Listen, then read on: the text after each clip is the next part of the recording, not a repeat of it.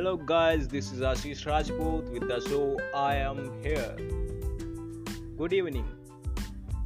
So, just talk about Hindi.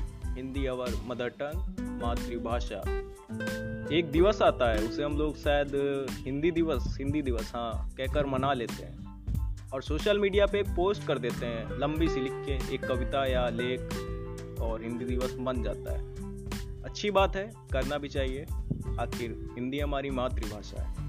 लेकिन just I am asking about you that अंग्रेज़ी तुम्हारी बाप है। शायद हाँ क्योंकि तुम्हारी ही नहीं, पूरी दुनिया की बाप है। सब लोग बोल रहे हैं, सब लोग गा रहे हैं, सब लोग गुनगुना रहे हैं, सब लोग फील कर रहे हैं अंग्रेज़ी में। अंग्रेज़ी अंग्रेज़ी अंग्रेज़ी। The English the English the English rule या अब भी रूल कर रहे हैं इंग्लिश लैंग्वेज पे। और हमारे दिमाग पे, हमारे जहन पे, हमारे लफ्ज़ों पे। तो ये जो भाषा है और ये भाषा की व्याख्या है या परिभाषा है, वह सिर्फ़ इतनी है कि विचार व्यक्त हो सके और भाव समझ में आ सके।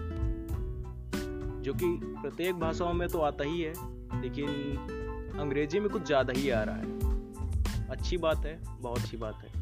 अंग्रेज़ी अब एक वैश्विक भाषा के रूप में विकसित हो रही है और विकसित हो ही चुकी है पूर्णता स्वतंत्र रूप से। लेकिन ये परतंत्र कर रही है बहुत सी भाषाओं को और और बहुत सी संस्कृतियों को। बहुत सी संस्कृतियाँ और भाषाएँ तो अपना अस्तित्व खो चुकी हैं इसी भाषा अंग्रेज़ी की वजह से। क्योंकि इसमें जो कुछ विषमताएँ पाई जाती हैं, वो कुछ अलग प्रकार की हैं। विषमताएँ कुछ ऐसी हैं कि जो अंग्रेज़ी के शब्दकोश होते हैं, वे अन्य अन्य मौक़ों पर, अन्य अन्य भाषाओं के, अन्य अन्य तरीकों के शब्द अपने शब्दकोश में अंग्रेज़ी के रूप में धारण करते रहते हैं। अब ये धारण करने से होता क्या है? धारण करने से वो शब्द तो अंग्रेज़ी हो गया और उसका स्वतंत्र रूप से हम लोग भाषाई रूप में संक्षेप से परिचालन करते हैं और अपनी भाषा को, अपनी नहीं, अंग्रेज़ी भाषा को और सुगम बनाते हैं। अब अंग्रेज़ी तो सुगम हो गई, लेकिन अन्य भाषाएँ हैं, वो तो ख़त्म हो गई। अभी बहुत सारी भाषाएँ बची हुई हैं और ये हमारा दुर्भाग्य है कि हमारी मातृभाषा हिंदी अभी तक राष्ट्रभाषा हिंदी नहीं बन पाई है। और इसके पीछे बहुत सारे बहुत अन्य तरीके के बहुत बड़े बड़े विवाद हैं। तो उसमें तो नहीं, लेकिन मैं आज आप लोगों से ये तो निवेदन कर ही सकता हूँ या कर रहा हूँ कि अंग्रेज़ी को उतना ही महत्व दीजिए जितनी कि हमें उसकी आवश्यकता है। आवश्यकता से अधिक यदि आप उसको महत्व देंगे तो अंग्रेज़ी आपकी बाप है या अंग्रेज़ आपके बाप हैं, कुछ कहना संदर्भ में लग रहा है। मैं प्रण करता हूँ आज से ही कि मैं अंग्रेज़ी भाषा का सिर्फ़ उतना ही प्रयोग करूँगा, जितना कि आधिकारिक रूप से मुझे किसी आधिकारिक स्थल, कार्यालय या फिर किसी अन्य जगह पर अपने आधिकारिक प्रमाणों का साक्ष्य प्रस्तुत करने के लिए होंगे। धन्यवाद। आप सभी भी शपथ लीजिए, क्योंकि हिंदी हमारी मातृभाषा है। आपकी गोदली बेला शुभ हो। धन्यवाद।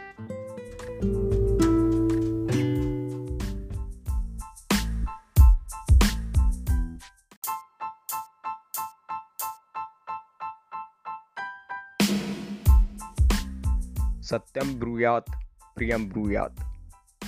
ना ब्रूयात, सत्यम अप्रिय। प्रियम च नानृतम ब्रूयात। ऐसा धर्म सनातना। सत्य बोलना चाहिए, प्रिय बोलना चाहिए। सत्य किंतु अप्रिय नहीं बोलना चाहिए। प्रिय किंतु असत्य नहीं बोलना चाहिए, यही सनातन धर्म है। नमस्कार मित्रों, मैं आपका अपना मित्र आशीष राजपूत। आप सभी को सांध्यकालीन बेला की शुभेच्छाएँ। तो चलिए शुरू करते हैं फ्रीक्वेंसी मॉड्यूलेशन मातृभाषा हिंदी। भाई और बहनों तो मातृभाषा हिंदी में मैं आपको बताऊँगा उन अनभिज्ञ पहलुओं को, जो अनभिज्ञ तो हैं, लेकिन आपके लिए जानना अति आवश्यक है। भारत के स्वतंत्र होने पर हिंदी को भारत की राजभाषा घोषित किया गया और संवैधानिक रूप से 14 सितंबर उन्नीस सौ उनचास को हिंदी को भारतीय संविधान द्वारा धारा तीन से तीन सौ बावन में स्थान दिया गया। और तभी से 14 सितंबर का दिन प्रतिवर्ष हिंदी दिवस के रूप में मनाया जाने लगा। और ये मानना मनाना अभी भी जारी है और जारी रहेगा। और 14 सितंबर एक बार फिर से आने वाला है और हम सभी फिर से हिंदी दिवस मनाने वाले हैं। इस बार के हिंदी दिवस की शुरुआत हम एक नई तरीके से करेंगे। और साथ ही साथ एक आज शपथ भी लेंगे। और इस शपथ के साथ हिंदी दिवस को खास बनाएँगे। लेकिन आप सभी आज हैरान हो रहे होंगे कि ये शपथ किस बात के लिए और हिंदी दिवस को इतना खास क्यों बनाना है? वजह क्या है? कारण क्या है? तो चलिए बताता हूँ आपको और ध्यान से सुनिए इस कारण को। तो इसके पीछे एक किस्सा है। किस्सा या यूँ कह लीजिए कि एक कहानी। तो आज वो कहानी बताने का तो समय नहीं है और ना ही आप लोग समझना चाहेंगे।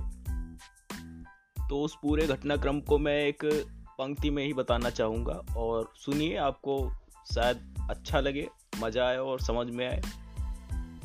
तो घटनाक्रम ये था कि मेरे एक परिचित थे और उन्होंने अपने कई गतिविधियों में, सोशल मीडिया गतिविधियों में ऐसा लिखा हुआ था, हैप्पी हिंदी डे।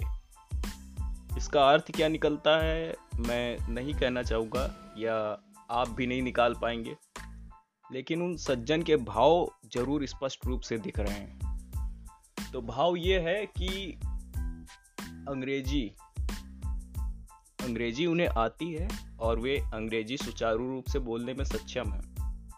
तो अब उनकी अंग्रेज़ी की सुचारू गति पे ध्यान ना देकर हम सभी इस बार से हिंदी को हिंदी में ही, अर्थात देवनागरी लिपि में लिखकर हिंदी दिवस की शुभकामनाएँ देंगे। और ये आवश्यक क्यों है, वो आपको आगे पता चलेगा। पहले इसकी जड़ को समझिए कि उन्होंने वो जो हिंदी को, हिंदी दिवस को अंग्रेज़ी में या किसी भी तरह से हैप्पी हिंदी डे लिख के संबोधित किया, वो क्यों किया और कैसे किया और करने का कारण क्या था?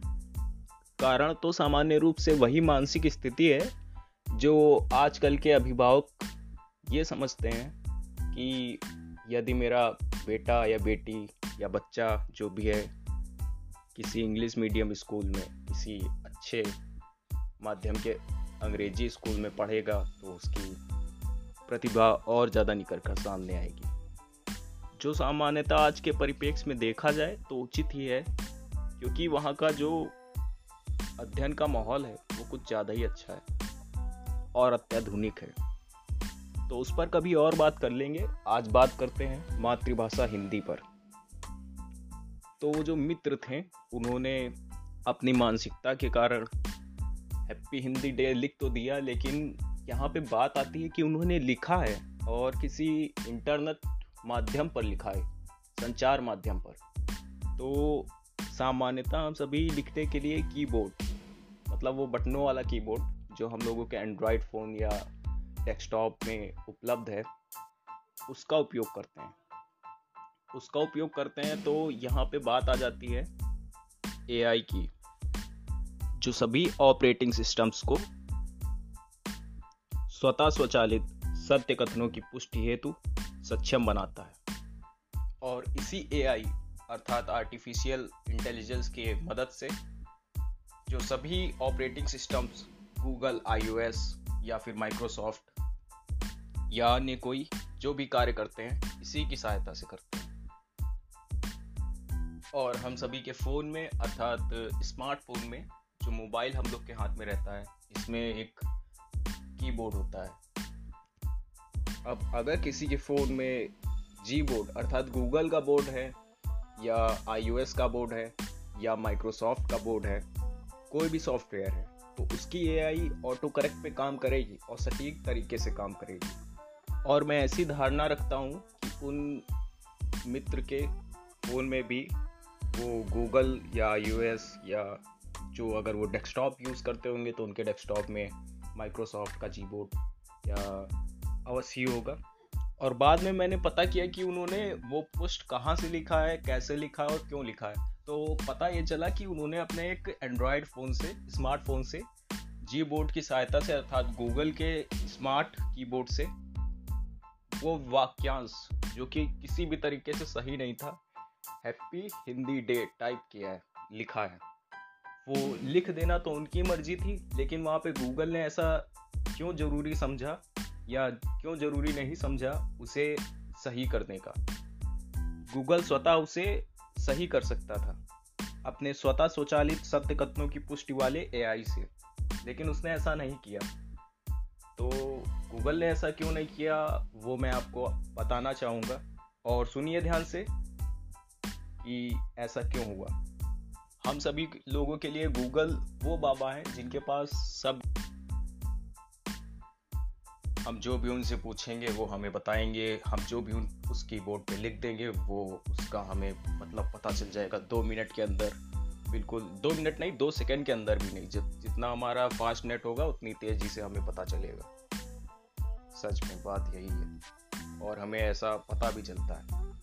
चाहे हम जो भी गूगल के सर्च बार पे लिख दें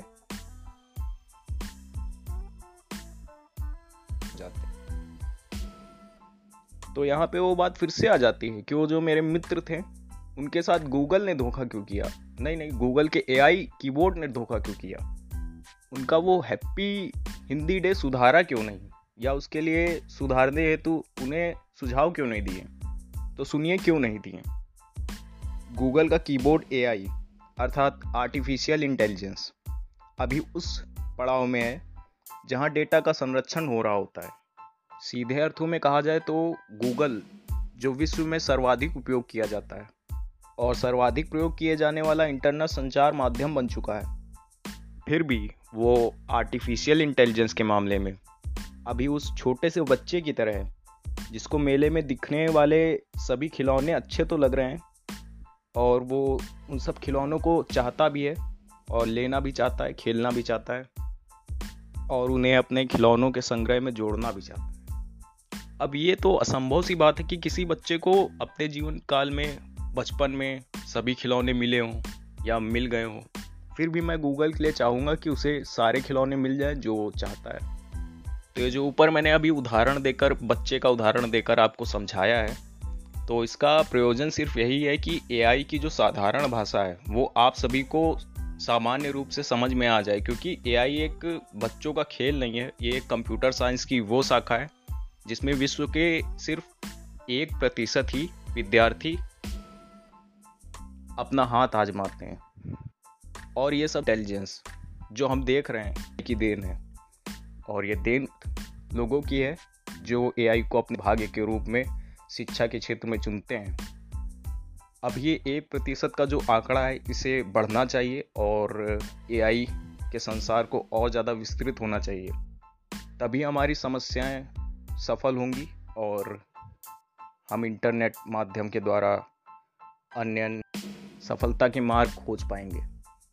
तो अब मैं आपसे ऐसी आशा करता हूँ कि आप सभी को ये ज़रूर समझ में आ गया होगा। गूगल ऑपरेटिंग सिस्टम में जो एआई द्वारा गूगल कीबोर्ड में ऑटो करेक्शन अर्थात स्वतः स्वचालित सत्य कथनों का सुझाव देने का गुण है, वह अभी शुरुआती चरण में है। और जब तक वह पूर्ण रूप से विकसित नहीं हो जाता, तब तक वो हमें ऐसे ही मित्रों के कारण स्वतः स्वचालित सत्य कथनों के स्थान पर स्वतः स्वचालित असत्य कथन सुझाता रहेगा, दिखाता रहेगा और ये सिलसिला जारी रहेगा। अब कोई हैप्पी हिंदी डे बोल देता है या लिख देता है तो मेरे अंदर क्या भाव आता है? और एक हिंदी निष्ठ या मातृभाषा प्रेमी के अंदर क्या भाव आएगा? वो व्यक्त नहीं कर सकता और व्यक्त करने लायक ये भाव होते ही नहीं हैं। और ये पूरा का पूरा पॉडकास्ट हिंदी मेरी मातृभाषा के लिए मेरा भाव ही है जो आप सभी सुने और पूर्ण रूप से सुने और उसे समझे, ऐसी मैं आशा करता हूँ। लेकिन मैं फिर से आप सभी से पूछना चाहूँगा, ये क्या कर रहे हैं आप लोग? हाँ हाँ आप लोग क्या कर रहे हैं? मैं बात कर रहा हूँ लेखन की, या जिसे आप लोग हिंदी में लेखन अब मैं बात करना चाहूँगा आपके लेखन की, जो आप अन्य अन्य सोशल मीडिया साइट्स पे या एप्लीकेशंस पर जब कुछ हिंदी में कह रहे होते हैं या हिंदी भाषा का विचार व्यक्त कर रहे होते हैं, तब भी आप अंग्रेज़ी की कुछ शब्दाक्षरों का प्रयोग करते हुए हिंदी की लिपि, देवनागरी लिपि को इतना प्रताड़ित कर देते हैं और ना जाने और ना समझी में भारतीय संविधान भी खंडन कर देते हैं। क्योंकि भारतीय संविधान की धारा तीन एक के अनुसार प्रावधान है कि भारत की राजभाषा हिंदी होगी और साथ ही साथ उसकी लिपि देवनागरी होगी। जी हाँ देवनागरी होगी। जी हाँ देवनागरी होगी। देवनागरी वह लिपि है जो हिंदी भाषा के उद्भव से हिंदी भाषा को लिखित रूप से संचारित कर रही है और करती रहेगी। लेकिन ये जो आप लोग देवनागरी लिपि को इंटरनेट संचार माध्यमों पर अपभ्रंशित करने पर तुले हुए हैं। मैं उन सभी से आज इस प्रश्न का उत्तर चाहता हूँ। क्या आप लोग अभी तक इस बात से अनभिज्ञ हैं? या अनभिज्ञ थे कि भारतीय संविधान की धारा तीन एक में भारतीय संघ की राजभाषा हिंदी स्वीकार की गई है और साथ ही साथ उसकी लिपि देवनागरी है और इस धारा में देवनागरी लिपि में ही हिंदी भाषा को लिखने का प्रावधान किया गया है। यदि आप इस प्रावधान का खंडन कर रहे हैं तो जाने अनजाने में भारतीय संविधान का भी खंडन कर रहे हैं। तो यहाँ हमें अपनी गलती स्वीकारने और उसके लिए क्षमा मांगने की आवश्यकता नहीं है। हम आज ही शपथ ले सकते हैं कि आज और इसी समय से प्रत्येक आधिकारिक और गैर आधिकारिक रूप से जब हम हिंदी भाषा का लेखन करेंगे तो देवनागरी भाषा में ही करेंगे। मैं आज शपथ लेता हूँ। जब मैं अपने विचारों को हिंदी भाषा में व्यक्त करूँगा तो वहाँ देवनागरी लिपि का प्रयोग करूँगा। अब मैं आपके साथ एक जानकारी साझा करूँगा। यदि आपके एंड्रॉयड फ़ोन में या आईओएस फ़ोन में देवनागरी कीबोर्ड नहीं है तो अपने एप्लीकेशन स्टोर पे जाके उसे अपडेट करें। और सेटिंग्स में जाकर हिंदी भाषा का चयन करें। और हिंदी भाषा को लिखने के लिए देवनागरी लिपि का ही प्रयोग करें। तो चलिए शुरू करते हैं देवनागरी लिपि के प्रयोग को और ख़त्म करते हैं फ्रीक्वेंसी मॉड्यूलेशन मातृभाषा हिंदी के पहले पॉडकास्ट को। अपने मित्र आशीष राजपूत को सुनने के लिए धन्यवाद। आपका रात्रि से शुभ हो।